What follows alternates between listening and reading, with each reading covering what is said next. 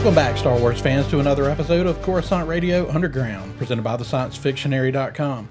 I'm here today with Marisha Hello. and Daniel, Hey, everybody. and we're going to talk a little Star Wars. We're, we're getting really, really close to The Mandalorian. we are We're indeed. getting, we're getting close to The Rise of Skywalker. Mm-hmm. I think I'll get a little more excited. I'm really excited about The Rise of Skywalker. I hope it's good, but I'm so excited about The Mandalorian right now that I think I'll probably get more excited for The Rise of Skywalker after The Mandalorian starts because right now I'm just really ready for The Mandalorian. yeah. Although, will The Mandalorian still be airing whenever The Rise of Skywalker's releases? Uh, yes, it's eight episodes. All right, it's airing November 12th, so it should One run week. through the end of December, Yeah, Awesome. the last week in December. yeah, that's um.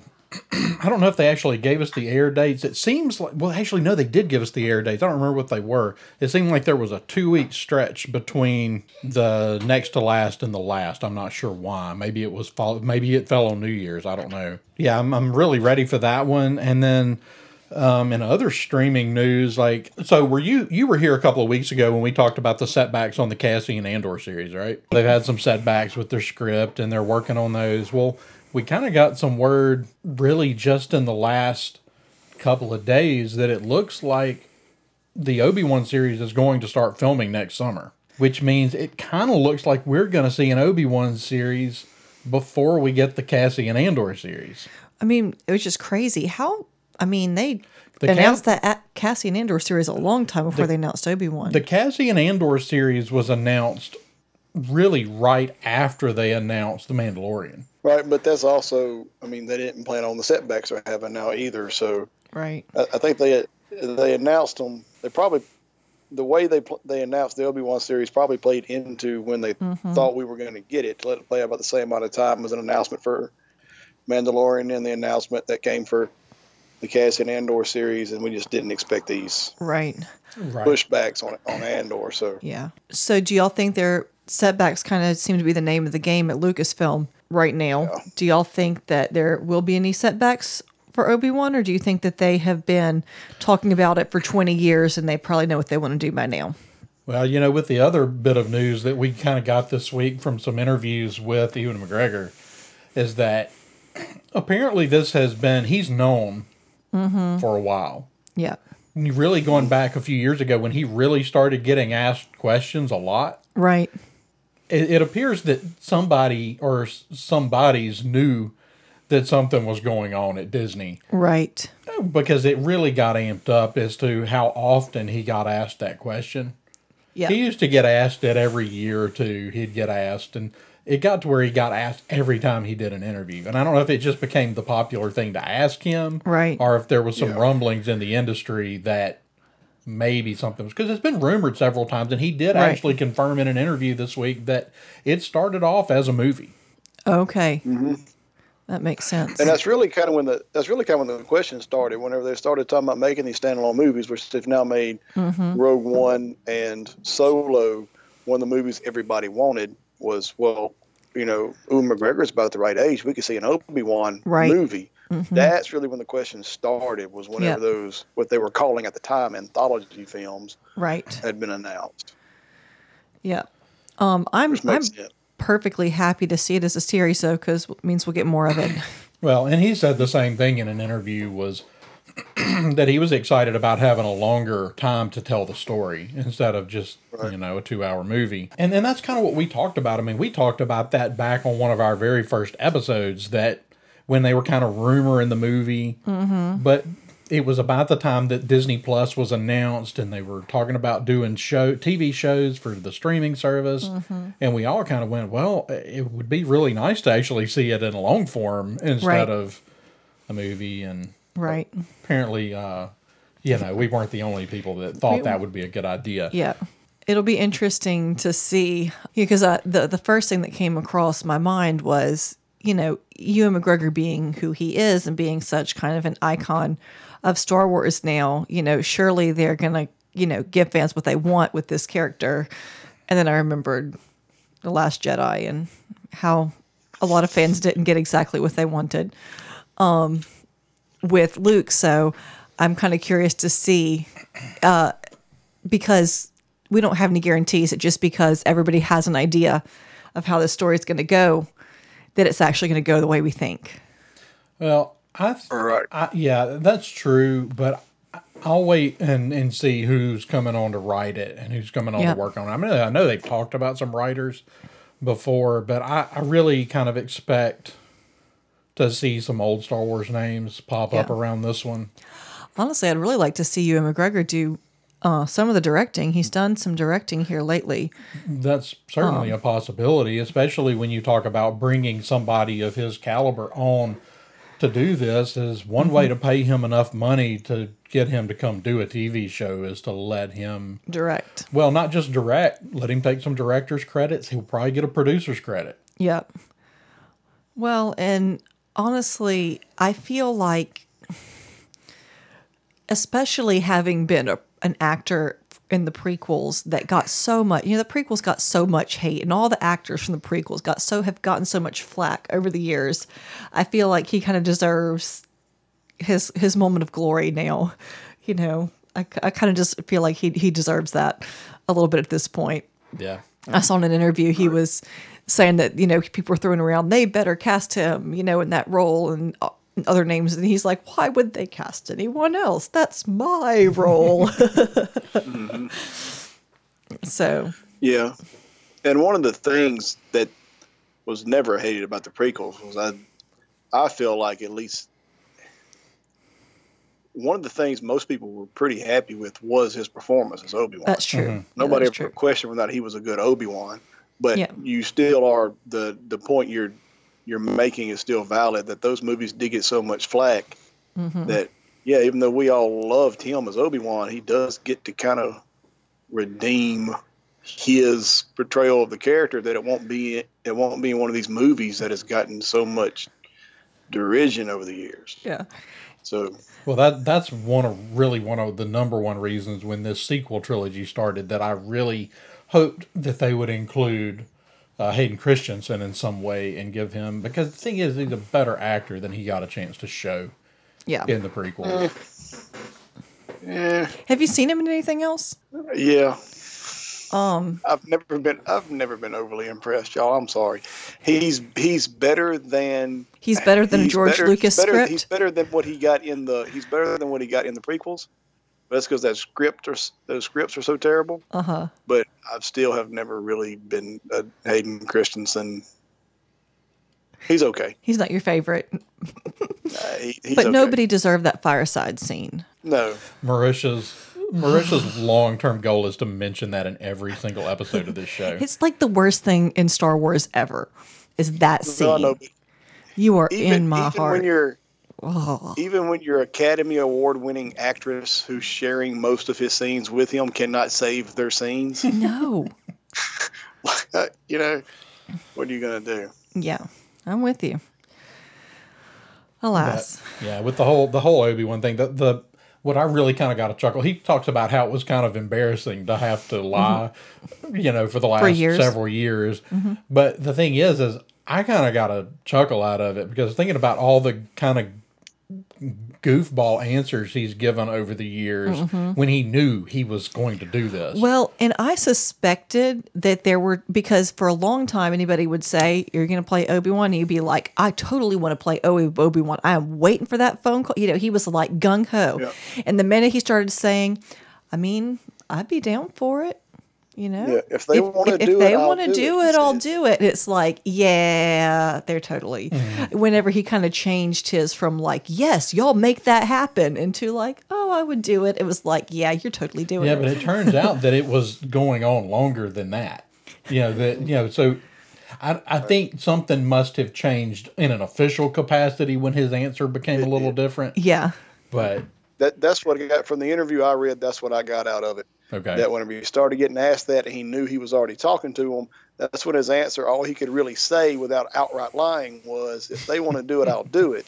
Because he Right. didn't want to lie about it, and he knew they were talking about doing it. So the idea was, if they green lighted, I'm in. That was as honest as he could be at the time, right. other than him saying, "I'm talk. We're already talking, and I'm pretty sure we're going to green light it soon." He couldn't Yeah. say that. right. So the best answer he could give without outright lying was, "If they wanted to do it, I'll do I'm it. in it. Yeah. The only what he what he omitted there was I've already told him I'm in. Right. So that's exactly what I got from the interview I read. All right. So kind of we kind of talked a little bit in this about because of the Cassian Andor some of the problems they've had with developing that series, even though I fully expect that one to move forward pretty quick once they get the scripts the way they want them. Right. Um, I can't imagine 'cause they were supposed to have already started on that one. I thought, as far as Right. I think so. and so I can't imagine that sets aren't already being put together and right. you know and other things. So hopefully they'll get the scripts. Hopefully the scripts are not so bad that Tony Gilroy has to just start over. Hopefully That's Tony what I was Gilroy is say. able to sit it's a down and Yeah. Hopefully it's not a complete overhaul. Like he can just tweak them a little bit and we can keep going. right uh, he was the tweaker on. Um. Oh no, I shouldn't say it that way. the tweaker. he, he, he was the one who kind of came in on Rogue One, isn't that correct? yes, He's he the one came who in, kind of came in and, and changed this, things. did some stuff at the end, some reshoots and some rewrites at the end of uh, Rogue One. Uh, supposedly, I, you know, there's a lot of different stories out there. Most of the indication is that there were some changes to the third act of the film, Yeah. which which was pretty obvious because the first trailer that we saw that had a lot of shots from the third tr- from the third act weren't actually in the movie. Right. Well, and Right. I I remember Gareth Edwards saying in an interview Yeah, that there was that there was a scene that they had shot and they had I mean they decided a long time ago not to use it. And, uh, the the Tie Fighter, you know, her her charging towards that Tie Fighter. He's like, yeah, we're not using that. They said we don't care. It looks cool. okay, then. So you know, we kind of talked about that, and then so really the big the Obi Wan stuff is cool, but the big news item this week is that Benioff and Weiss have decided to walk away from Star Wars. So, just kind of your initial thoughts on that, Daniel. I may be in the minority, but I'm disappointed. I I know everybody will point to the last two seasons of Game of Thrones and go, look, see, they're really not that good. They're not that creative on their own. Look what happened when they ran out of source material. We don't want to, but I think that the vision for Game of Thrones they did put on screen, I think they're talented enough that I would have loved to have seen what they might have done with Star Wars. And I, I mean, they've proven they can take a big, They can tell a big story. franchise, Mhm. and yeah. So I, I'm going to be in the minority. I know. Twitter and Facebook are full of people cheering about this. They didn't want a David and Dan Star Wars trilogy, but I wanted to see it. So I'm actually kind of disappointed. Yeah, Uh, one of the things people are talking about that doesn't make any sense to me, they do have a deal with Netflix now. right. A People are talking a- about, a, well, very very big well, deal. Yeah, people are making too big of a deal out of that. People want to act like they can't do Star Wars now because Netflix is going to be a competitor to Disney Plus. Bullshit. Excuse me. Bull crap. If you want to edit out the other word, you can. that, that that's complete malarkey. You I don't don't buy think it. that's got a darn thing to do with it. No, I do think there's probably something to the idea that they they're getting some Netflix projects going. That maybe there's some scheduling conflicts. Well, that was one of the things. The article whatever- that- from who wrote this article? Uh, from Variety. Um, you know, Variety is a pretty reliable publication, and, and their their sources were not that they weren't allowed to do both, but that Netflix maybe seemed to have some concerns about them being tied up for the next four years. Right, and that I can kind of understand. That part I get. If they think the Netflix deal is more lucrative for them, I mean, let's, let's call it what it is. It is a business. Mm-hmm. It's about the money. If you got to let go of one or the other, and Netflix is going to be something to sustain you more long term, it's a business decision. Right. Yeah, That's and I- all it is. And I think this one was strictly business. I mean, people are talking. There were people out there trying to make this out to be Kathleen Kennedy fired them, and then there were others saying that Kathleen Kennedy they couldn't work with Kathleen Kennedy. But uh, Jason Ward over at Making Star Wars, who is a pretty reliable source, said that his sources said that it was probably the most amicable of all of the Leaving directors. all of the Disney era Star Wars breakups with directors. breakups. Yeah. Yeah. Because people, yeah, people want to draw the parallel between this and Lord Miller, and I don't, I, I don't see it. I don't It's a think that's completely what happened different at all. thing. I mean, directors leave projects before they get off the ground good all the time. All Mm-hmm. the time. Uh, Del Toro left The Hobbit before it got off the ground W- i- until it's actually, ro- you know, for directors to leave after sh- principal photography is finished, that's unusual. Yeah, because it's not like you know they talk about you know one of the examples they use in the article they talk about the problems on Rogue One. It's not even kind of comparative. Gareth Edwards didn't go anywhere. yeah. No, he didn't. And Gareth Edwards had worked with Tony Gilroy on the Godzilla film just prior to doing Rogue One. Yeah. Right. You know, it wasn't like they brought somebody else in and said, "All right, move over, Gareth." They brought somebody in that Gareth Edwards was comfortable working with. And they made a great movie.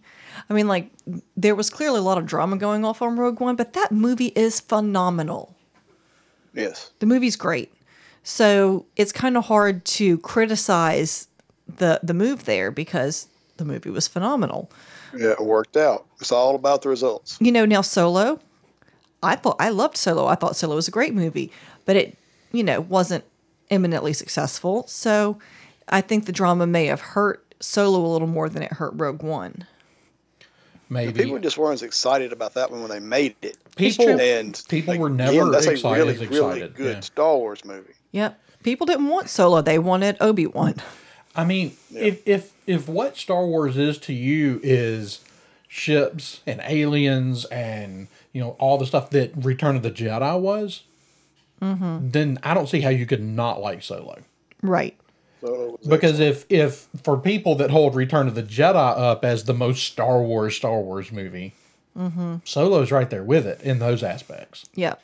But if uh, Star Wars is all about Jedi and Sith and lightsabers, then you're probably not going to totally feel Solo on deep in your soul. And you know, Solo picked up a lot of traction after the much- fact, though. Solo picked up a lot of traction after it came out. It was the unfortunate movie that was kind of sacrificed to try to to introduce the idea of recasting some of these characters and to see how people would take it.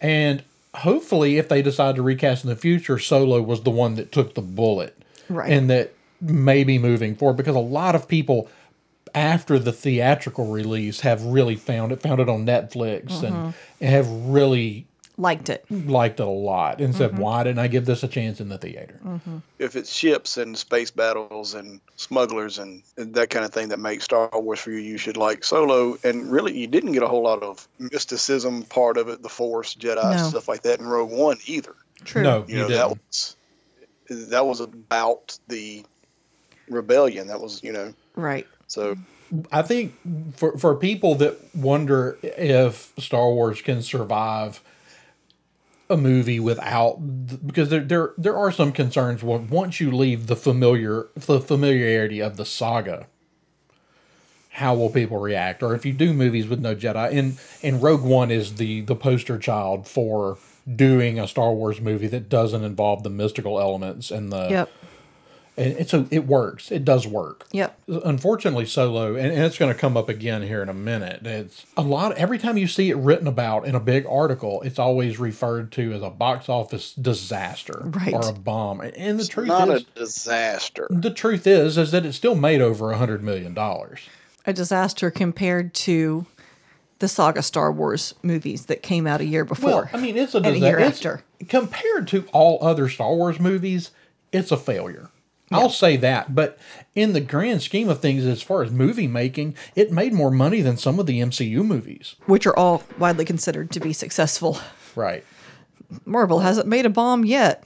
And then there's Star Wars, Crash and Burn. Now you're talking about a worldwide gross of 392 million dollars against a budget of 275 million. So That's a lot of money. I mean, financially, it's with It- the marketing and everything. The feeling is it need to make 500 million, but that's a that's a lot of money. it, it really is just a you, you would call it a failure at the box office, but it's 322 million dollars is still a lot of money, Mm-hmm. but it costs so much to make these daggone movies. Well, and this one cost a that one cost a lot more than it should have. They Yeah. almost doubled their budget when they brought Ron Howard on. Yeah. Well, I mean, you don't get Ron Howard for free for starters. Well, but not just that. I mean, you had already paid Lord Miller, and then Right. you had to turn around and pay Ron Howard. And then you had to reshoot three quarters of the movie. But everybody acts like Solo is the reason that that Lucasfilm is some and Disney are somehow panicked now about Star Wars' ability to make money because of Solo. Yeah. And it's like uh, that one. It made it made some money. It didn't make much, but the truth of the matter is, like, it didn't hurt them. Right. And and it doesn't and that doesn't include the money they made on uh, who knows how much money they made on marketing. You know, not on marketing, on how much money they made in merchandising. Right. Yeah. It's true. Um, so from there, I kind of want to go into. We had an article from Forbes who, I don't. Forbes entertainment section has really. Forbes is generally you would think of Forbes as reliable, mm-hmm. but their entertainment section has gotten a little more clickbaity as of late, and they really, really seem to have some sort of vendetta against Lucasfilm right now. Um, they've also been one that's posted negative stuff about the MCU at times, but They're more artsy than all that. but they they got into this idea, Daniel. This is the one I was talking about a minute ago that I said I wanted to wait until we were recording. Um, so Forbes kind of goes through all the things that have gone wrong, from directors walking away, directors getting fired, um, the solo box office failure, and the idea of can Star Wars survive away from the saga, and actually floats the idea that Episode 9 should be the very last Star Wars movie. Sorry, that was involuntary. Um, Okay, so first of all, we live in the real world. So, from a real world standpoint, as long as these things make money, they're going to keep making them. Yep. And as long as they are good, they will keep making money. So, that all kind of ties hand in hand. Should it be the last Star Wars film? No. If people, if they, if they keep making good movies and people keep going to see them, why would you stop? We discussed this a couple of weeks ago. The the history of this universe is hundreds of thousands of years long. It is a huge galaxy it's set. We don't have to keep going to these same planets, and we have kind of gotten to a point where we're recycling some of the environments, but there's still so much they can explore and do. Do we? We don't have to keep setting our stories in the same 40 years worth of time span. mhm. It's it you know the the history of this universe did not start when Sheev Palpatine was born. Right. Well, and So- this this writer, um, this writer, let's see, who is the writer on this? Um, this is by Scott Mendelson at Forbes, and he actually goes as far as to say that without the beloved characters like Luke Skywalker, Han Solo, Princess Leia, that continuing to make Star Wars movies will make them no better than things like the Men in Black franchise. What? the those characters he's referring to, while yes, Han Solo played a major role in Force Awakens, these core characters we grew up with in the original trilogy aren't even the main. Uh, they're not even the main part of the story or the central focus of the trilogy we're telling now. Right, which has been, And despite the kind of divisiveness that came out of The Last Jedi, Have des- made- des- despite that, they've made tons of money. It's not like They they're have they're, made they're, tons of money. they're- and are are any of us really like abject haters of Rey and Poe No. and Finn? no, actually, that's the thing. we're not. I like the characters. I want to see those characters get really great stories. Yep. Yes. There's there's no reason at all it should be the last Star Wars film. No. Now, what I just said about this this story not beginning when Sheev, Palpa, Sheev Palpatine was born stands true, and that's where from A New Hope to where we are now, or from Phantom Menace to where we are now. It's a time period we've been setting it in. Well, we're going to go see episode nine. And if we kind of bring that era of Star Wars history to a close, which is what we're being told is happening, then that's fine. Then you're not going to, then that's the main saga we want to tell with Star Wars. That's episode one through nine. But there's no reason not to keep making films set in this universe No. or television set in this universe. Mm-hmm. Well, you you can And still tell like stories. I said before, if they're if they're good stories, they should Yep. make them. yeah, If they make money, they're gonna keep making them. And if they're good stories, guess what? They're gonna keep making money. so I don't see any Right. end of this in sight.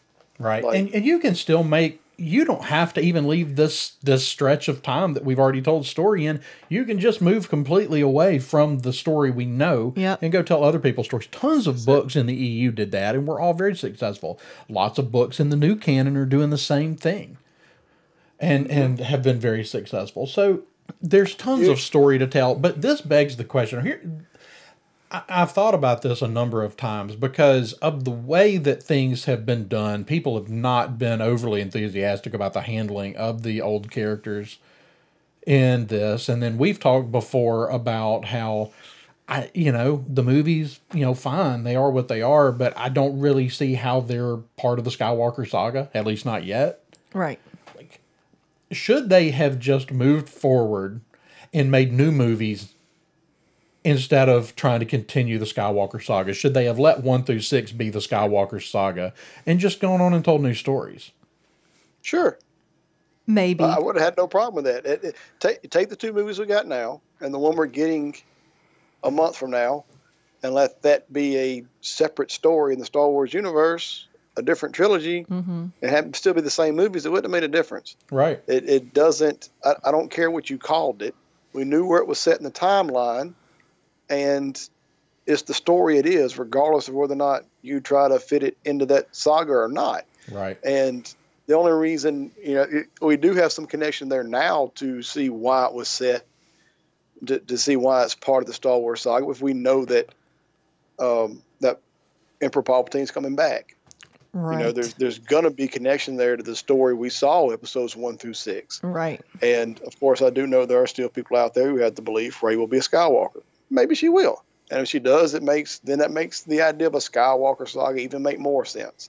This is the point Andrew's been trying to make for, you know, six years now. It's true. So, and it's not what I want. Am I going to be disappointed or surprised if it happens? No, I'm not. But it, it doesn't it, it doesn't matter. It could have been a whole different.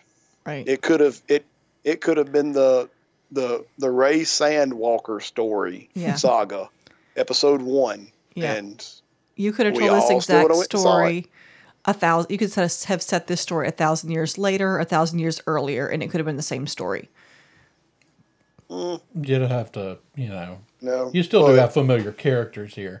But I think right. the No, thing I'm is saying that is it, it could have have been be called it part didn't- the Skywalker saga, and that's the thing like there's this idea that once we quit telling the skywalker saga that we can't use these characters ever again Right. and that's that's just Sure we can. that's just wrong in all kinds of ways we Yeah. can tell somebody else's story and those characters can still be part of it right. i mean even even luke can still be part of somebody else's story Right. Oh, newsflash! That's exactly what we've done. It's Rey's story. Exactly. And Luke and Han have played a role in it, right and Leia. That's it. So yeah, I don't I don't know this this article. Marisha sent me this this afternoon, and I read it, and I just shook my head all the way through it. Mm-hmm. And I'll, I'll send it to you so you can read it. But it's you know it just tries to talk about all these movies out there that they do a movie and then they go back and they try to make a second one, but it's a whole new cast and they fail. But Star Wars is not the same thing. No. This is a this is a this is not we made a movie and we want to make a second. We don't have any of the same actors. This is 42 years of world building. And you mentioned the MCU earlier, right? Mhm. So where we at in the MCU right now? We started out with Iron Man, Thor, Captain America, the Incredible Hulk, those characters. Mhm. I'm not giving away spoilers. If you hadn't seen Endgame yet, then you didn't really care anyway, right? Yep. so Iron Man's dead. Cap's old and retired. They're actually saying we may not. Uh, what they're saying now is we may not see Hulk again. Yep. Um, so But are they are they going to quit making MCU movies? No, they're going to move on to another era era of the storytelling with different characters. We're getting Yeah. another Ant Man. We're going to get another Doctor Strange. We're going to get another Captain Marvel. We're going to get the Eternals. We're going to keep telling stories in this universe with different characters. Yep. It doesn't just end with the the end of Cap and Iron Man's and Hulk stories. Right. Well, in Yeah. in some ways, it's a little more reflective of how, you know, life really is. You know, we we're born and we live our lives, and eventually, most of us have children, and they, you know, take up part of our story and they carry it on, and then eventually we die and they have their lives and they tell their stories. You know, and that's kind of how it works. You know, um, there, there that that ebb and flow, and and I think it's interesting that entertainment is is kind of uh, movies specifically are kind of starting to to move that way a little bit. I mean, and it makes sense though, because that's the way that that life naturally works. So if you're going to have a long running franchise, that's the way it's naturally going to work, and I think it's going to be fine. was this morning before you actually sent me the, that article i had read a ton of stuff on twitter of people talking about star wars fatigue and it, it just i just laughed because i mean just a few years or three or four years ago everybody was screaming about superhero fatigue Right. it's like it's Yep. clearly not a thing. Like if you keep making good movies, people are going to keep watching them. The, This idea that people are going to get tired of watching a certain type of movie just because is silly. Endgame, Endgame made more money than some countries. Right. right. It, It's you know why why would it's like saying oh we're going to get action movie fatigue. Yeah. It- no. It's, it's like what are you talking about? So I- I don't know. I, that that kind of talk always blows my mind, and and like I said, th- talking about Star Wars fatigue is every bit as silly as talking about superhero fatigue. We are always going to enjoy good art of any type. We're always going to enjoy good films. It doesn't matter the genre. It does not matter. It, it's if you keep getting good stories and you keep getting good quality, talented people to tell the stories, you're going to keep making them, and you're and people are going to keep consuming them. Yeah, It's it just it is what it is. yeah. Even though they're not, even though they're not cinema, right? Oh God! yeah, here we go. See, that's just people trying to be too artsy about it. I guess I don't know. I don't know. A good I- film's a good film. I mean, I, I really like Martin Scorsese movies, but the the you know MC or superhero movies shouldn't even be shown in in theaters. We just kind of really reeked of get off my lawn. a little bit. Yeah, no, it. Never mind. And I love Martin Scorsese. Yeah, If it's got his name on it, I will go see it. right. So will most people who enjoy movies in this country. Mhm. So, but it, it doesn't. It it still takes the same talent and the same amount of hard work and effort to make one type of film as opposed to another. Yeah. Um, less special effects, lower budget. It's just about the type of movie you're making. It still doesn't take any less talent or effort or hard work or passion to make it, no matter what you're making. The worst film in the world. It, people talk about The Room. Okay, let's talk about The Room for a second.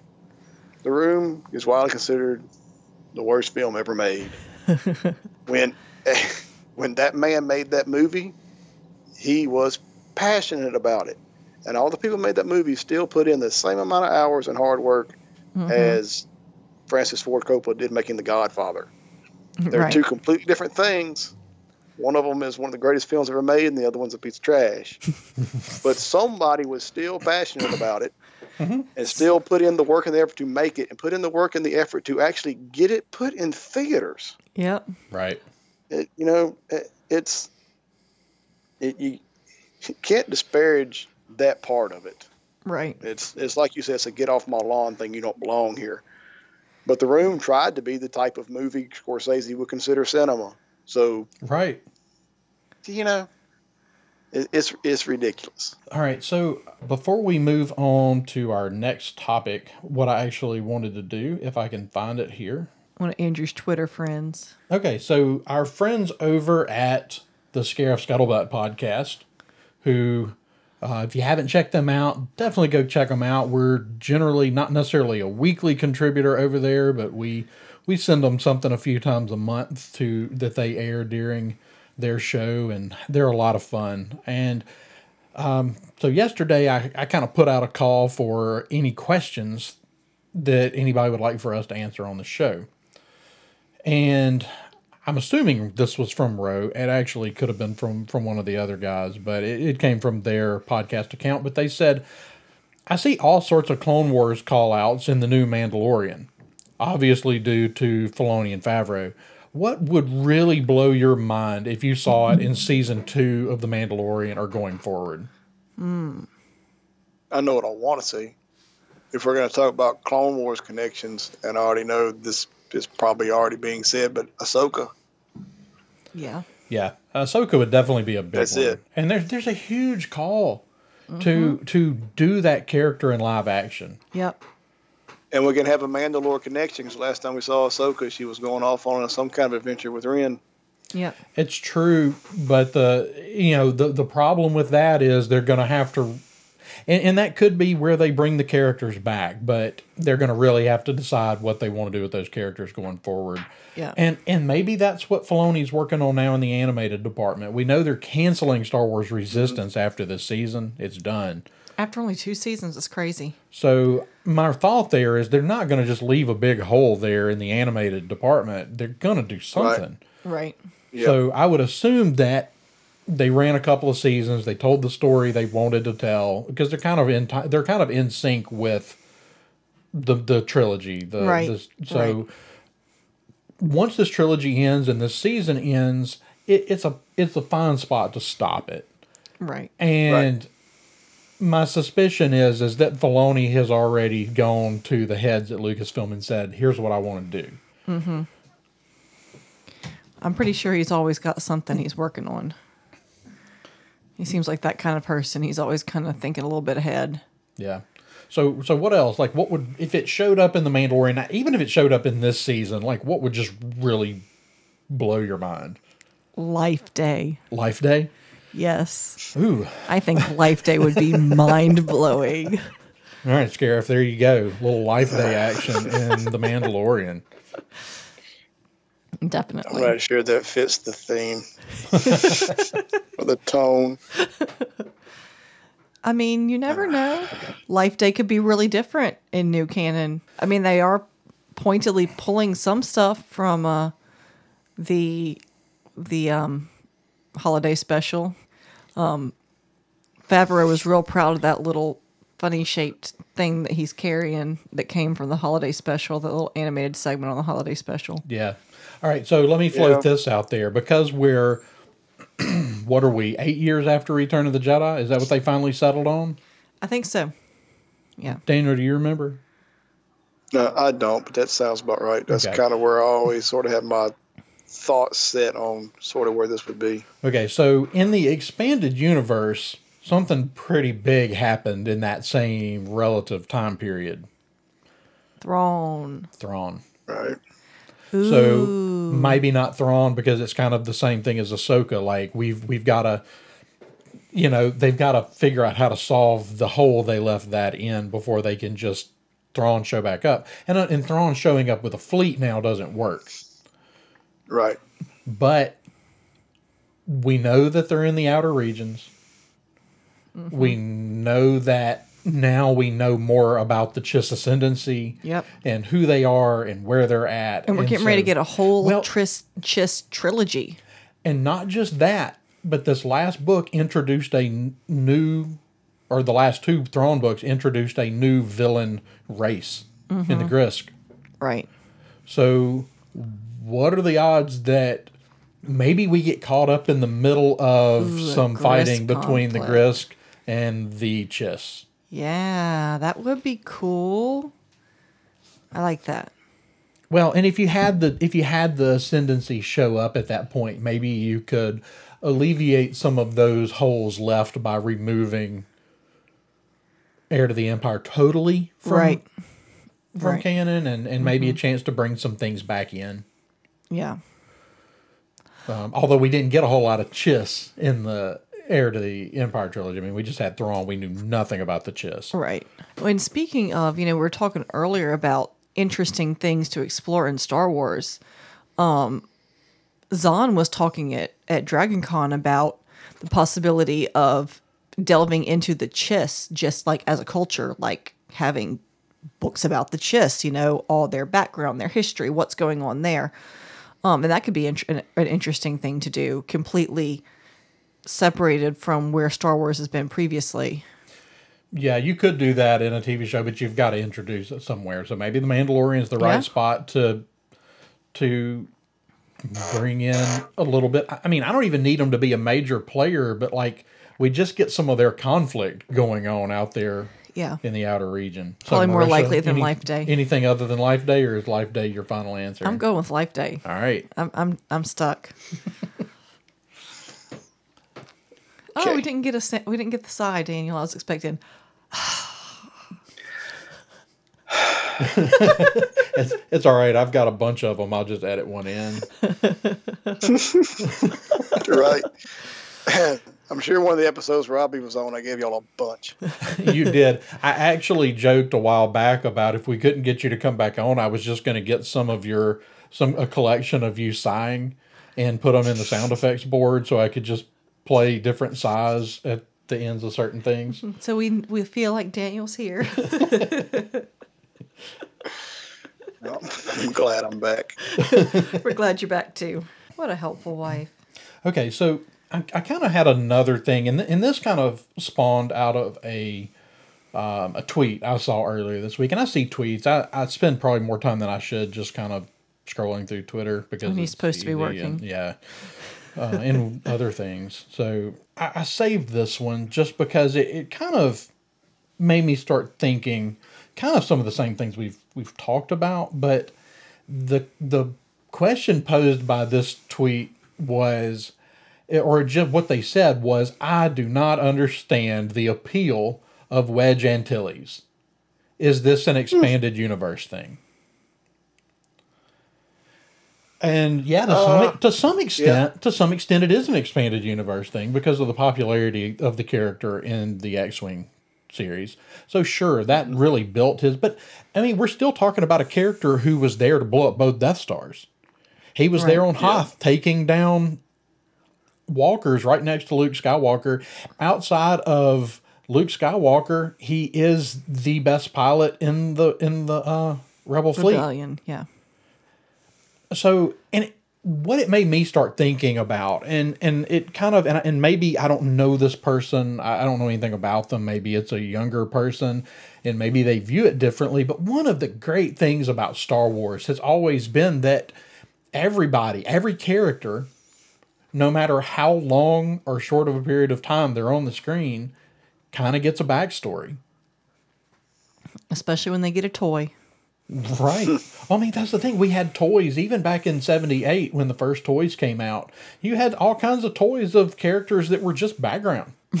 Yeah. Right, we didn't even get a name for most of them. You saw it on the box. Walrus Man, right? Wasn't Walrus Man, yeah. Ponda Baba was Walrus Man. Mm-hmm. Um, but that's the that's always been one of the cool things, and one of the cool things about the fandom in general, and it might drive people at Lucasfilm crazy. I don't know, but you know, we see characters in the background, and we start sending messages to, you know, Pablo and and Matt saying, "Who is this? what what does he do?" And what's his deal? Why is he there? What's his motivation? So, just kind of what are what are y'all thoughts when you that tweet, you know, about not understanding the appeal of somebody who's who's a side character, you know, more or less a background character, an important background character, but still kind of a background character. Like, what are y'all's thoughts on that? What's a big deal with Boba Fett? He's only in the movie for, you know, what? Yeah, 10 He minutes of literally screen had time? like ten minutes of screen time. He, yeah, it's true, but he is still kind of the big bad in Empire. Right, he's sort of the mysterious. But but he's not he's not like the main player like you know, he, he he's, not, Darth, Vader. right? Um, you know, he's sort of a, a, a sub sub villain. I, so I have a theory with well, okay. So two things happened. The fir- very first time that anybody ever saw Boba Fett was in a televised parade during the holidays. Really? Yeah, and then he shows up in the um, in the holiday special, and so then he shows up in Empire. And the first time we ever see him, I really think that part of the reason that everybody went, okay, that guy's cool, because Vader's talking to all these, you know, bounty hunters that are, look kind of rough. We don't know anything about them. Um, and he turns to Boba Fett. Is no disintegrations. So you know And this so the first time we ever see him, we go, okay, this guy's a badass. yeah. Right.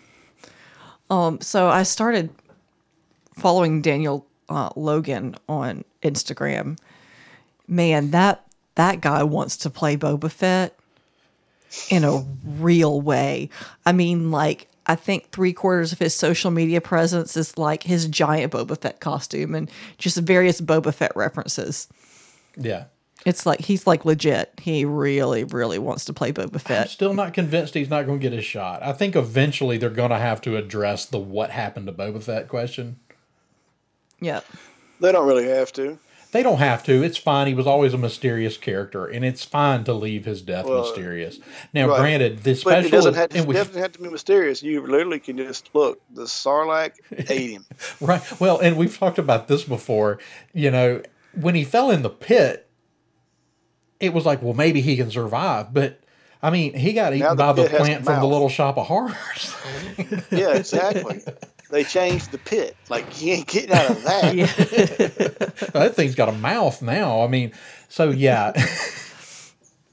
um, I, s- I think at some point, I, and I really, I'm, I think they're going to address it. They've kind of hinted to something. There's something big in the first episode of The Mandalorian regarding Star Wars lore. They've already they've already kind of hinted that there's something big, mm-hmm. and I think that I really think that at some point in this, this is the series that makes the most sense to address Boba F- the Boba Fett issue, mm-hmm. even if it's just to say, you know, it was a real shame when Boba Fett fell in the Sarlacc in the Sarlacc pit and died. You know, they're going to mention it. They're going to do something in this series. I'm still convinced of that. yeah.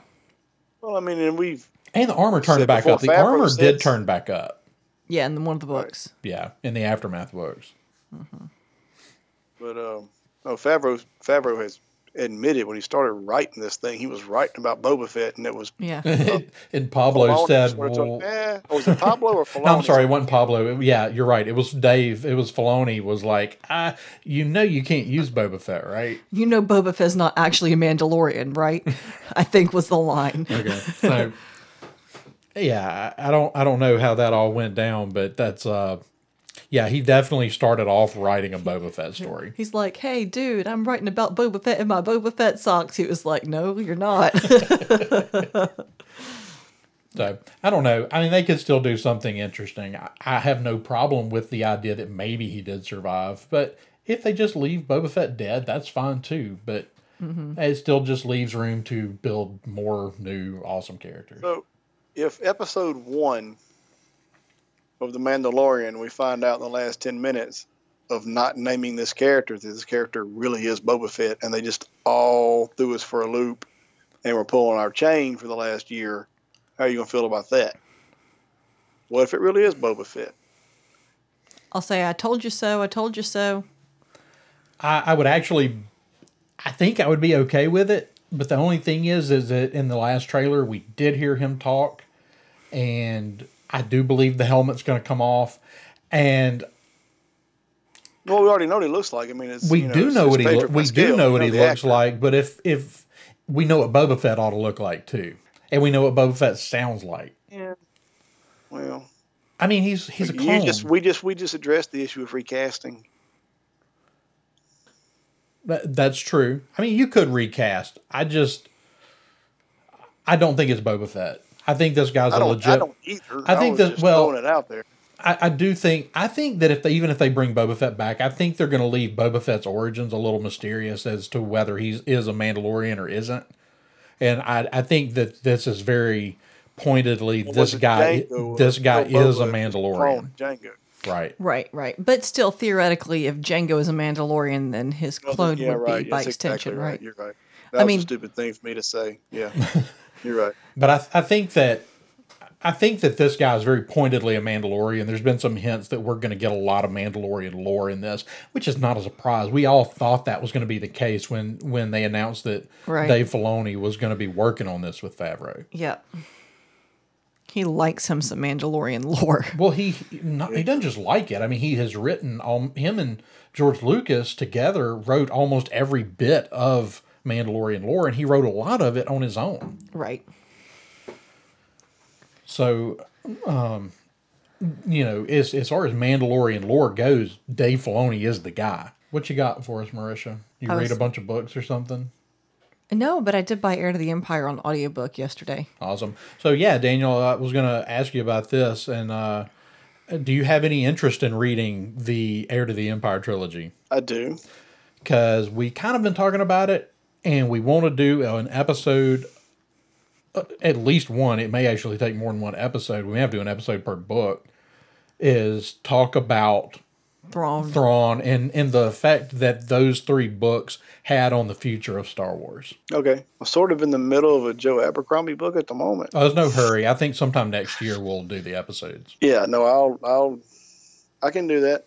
I shouldn't, shouldn't take me, but a, really, I can do it pretty quick. It shouldn't take me but a few days or maybe a week to finish the book I'm reading. But I'm really into it, so I'd rather not have to stop. Y'all Oh no, no, don't don't stop your book. I'm in the middle of a book too, and I've read them, but I'm going to reread. And Marisha just started listening to them for the first time. So, Yep. but I haven't read them since I was like, I read them the first time when I was ten, and I think I read them again when I was fourteen or fifteen. But I had that. It's been a long time since I've read them, so I'm going to reread. Okay, no, I can do the same thing. Okay. All right. Well, um, does anybody have anything else they wanted to add before we wrap up for the night? Awesome. Well, uh, Daniel, where can people find you on the internet? Dan C. Peeps at Twitter.